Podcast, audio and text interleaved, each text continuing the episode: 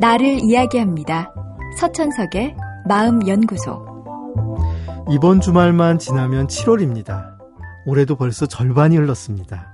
우스갯소리로 시작이 반이고 나머지 반이 지났으니 올해는 다 지나간 셈입니다.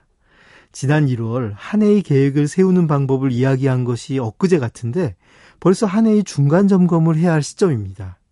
중간 점검이란 말만 들어도 마음이 무거워지는 분들도 많을 겁니다. 뭘 점검해야 할지도 기억나지 않는다는 분도 계실 것이고, 뭐 하나 제대로 한 게 없어서 힘이 빠진다는 분도 있을 겁니다. 그런 분들에게 먼저 권하고 싶은 건 지난 반년 동안 자신에게 일어난 좋았던 일을 기억해 보는 시간입니다.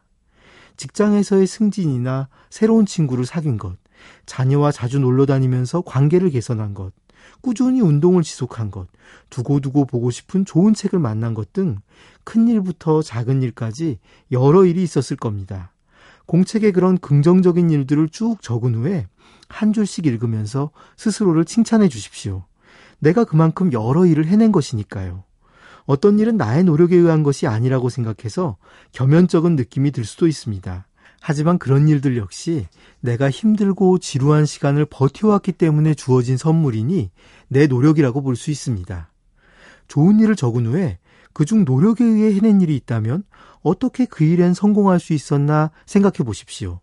지난 반년간 마음은 먹었지만 꾸준히 해내지 못한 일도 있을 것이고 노력한 만큼 좋은 결과가 나오지 않은 일도 있을 겁니다.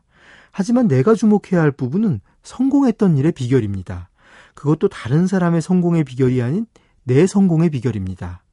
우리는 모두 칭찬보다는 비판이나 불평에 익숙합니다. 좋았던 부분, 잘한 일에 집중하기보다는 부족한 것, 실패한 일에 더 마음을 쏟죠. 그런데 얼핏 생각하면 실패한 걸 정확히 살펴 교정하면 성공할 것 같지만 실제로는 잘 되지 않습니다. 에너지와 의욕이 넘치는 순간이 아니라면 실패한 내용을 들여다보는 것만으로도 기운이 빠질 것이고 그래서야 잘해볼 의지가 생기기 어려우니까요. 오히려 성공한 일의 이유나 방법을 분석해서 적용하는 편이 성공의 가능성을 더 높일 수 있습니다. 내일이면 주말이고 주말이 지나면 7월입니다. 주말 동안 푹 쉬시면서 새로운 반년의 다짐을 잘 해보시길 기원합니다.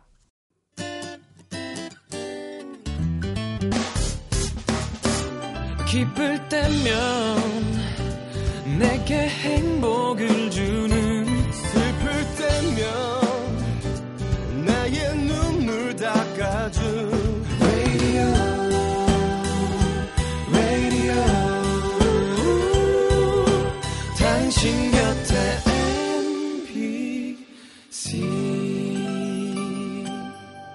MBC 라디오는 미니와 푹 TuneIn 어플리케이션을 통해 모든 스마트 기기와 PC에서 청취가 가능하며 팟캐스트로 다시 들으실 수도 있습니다.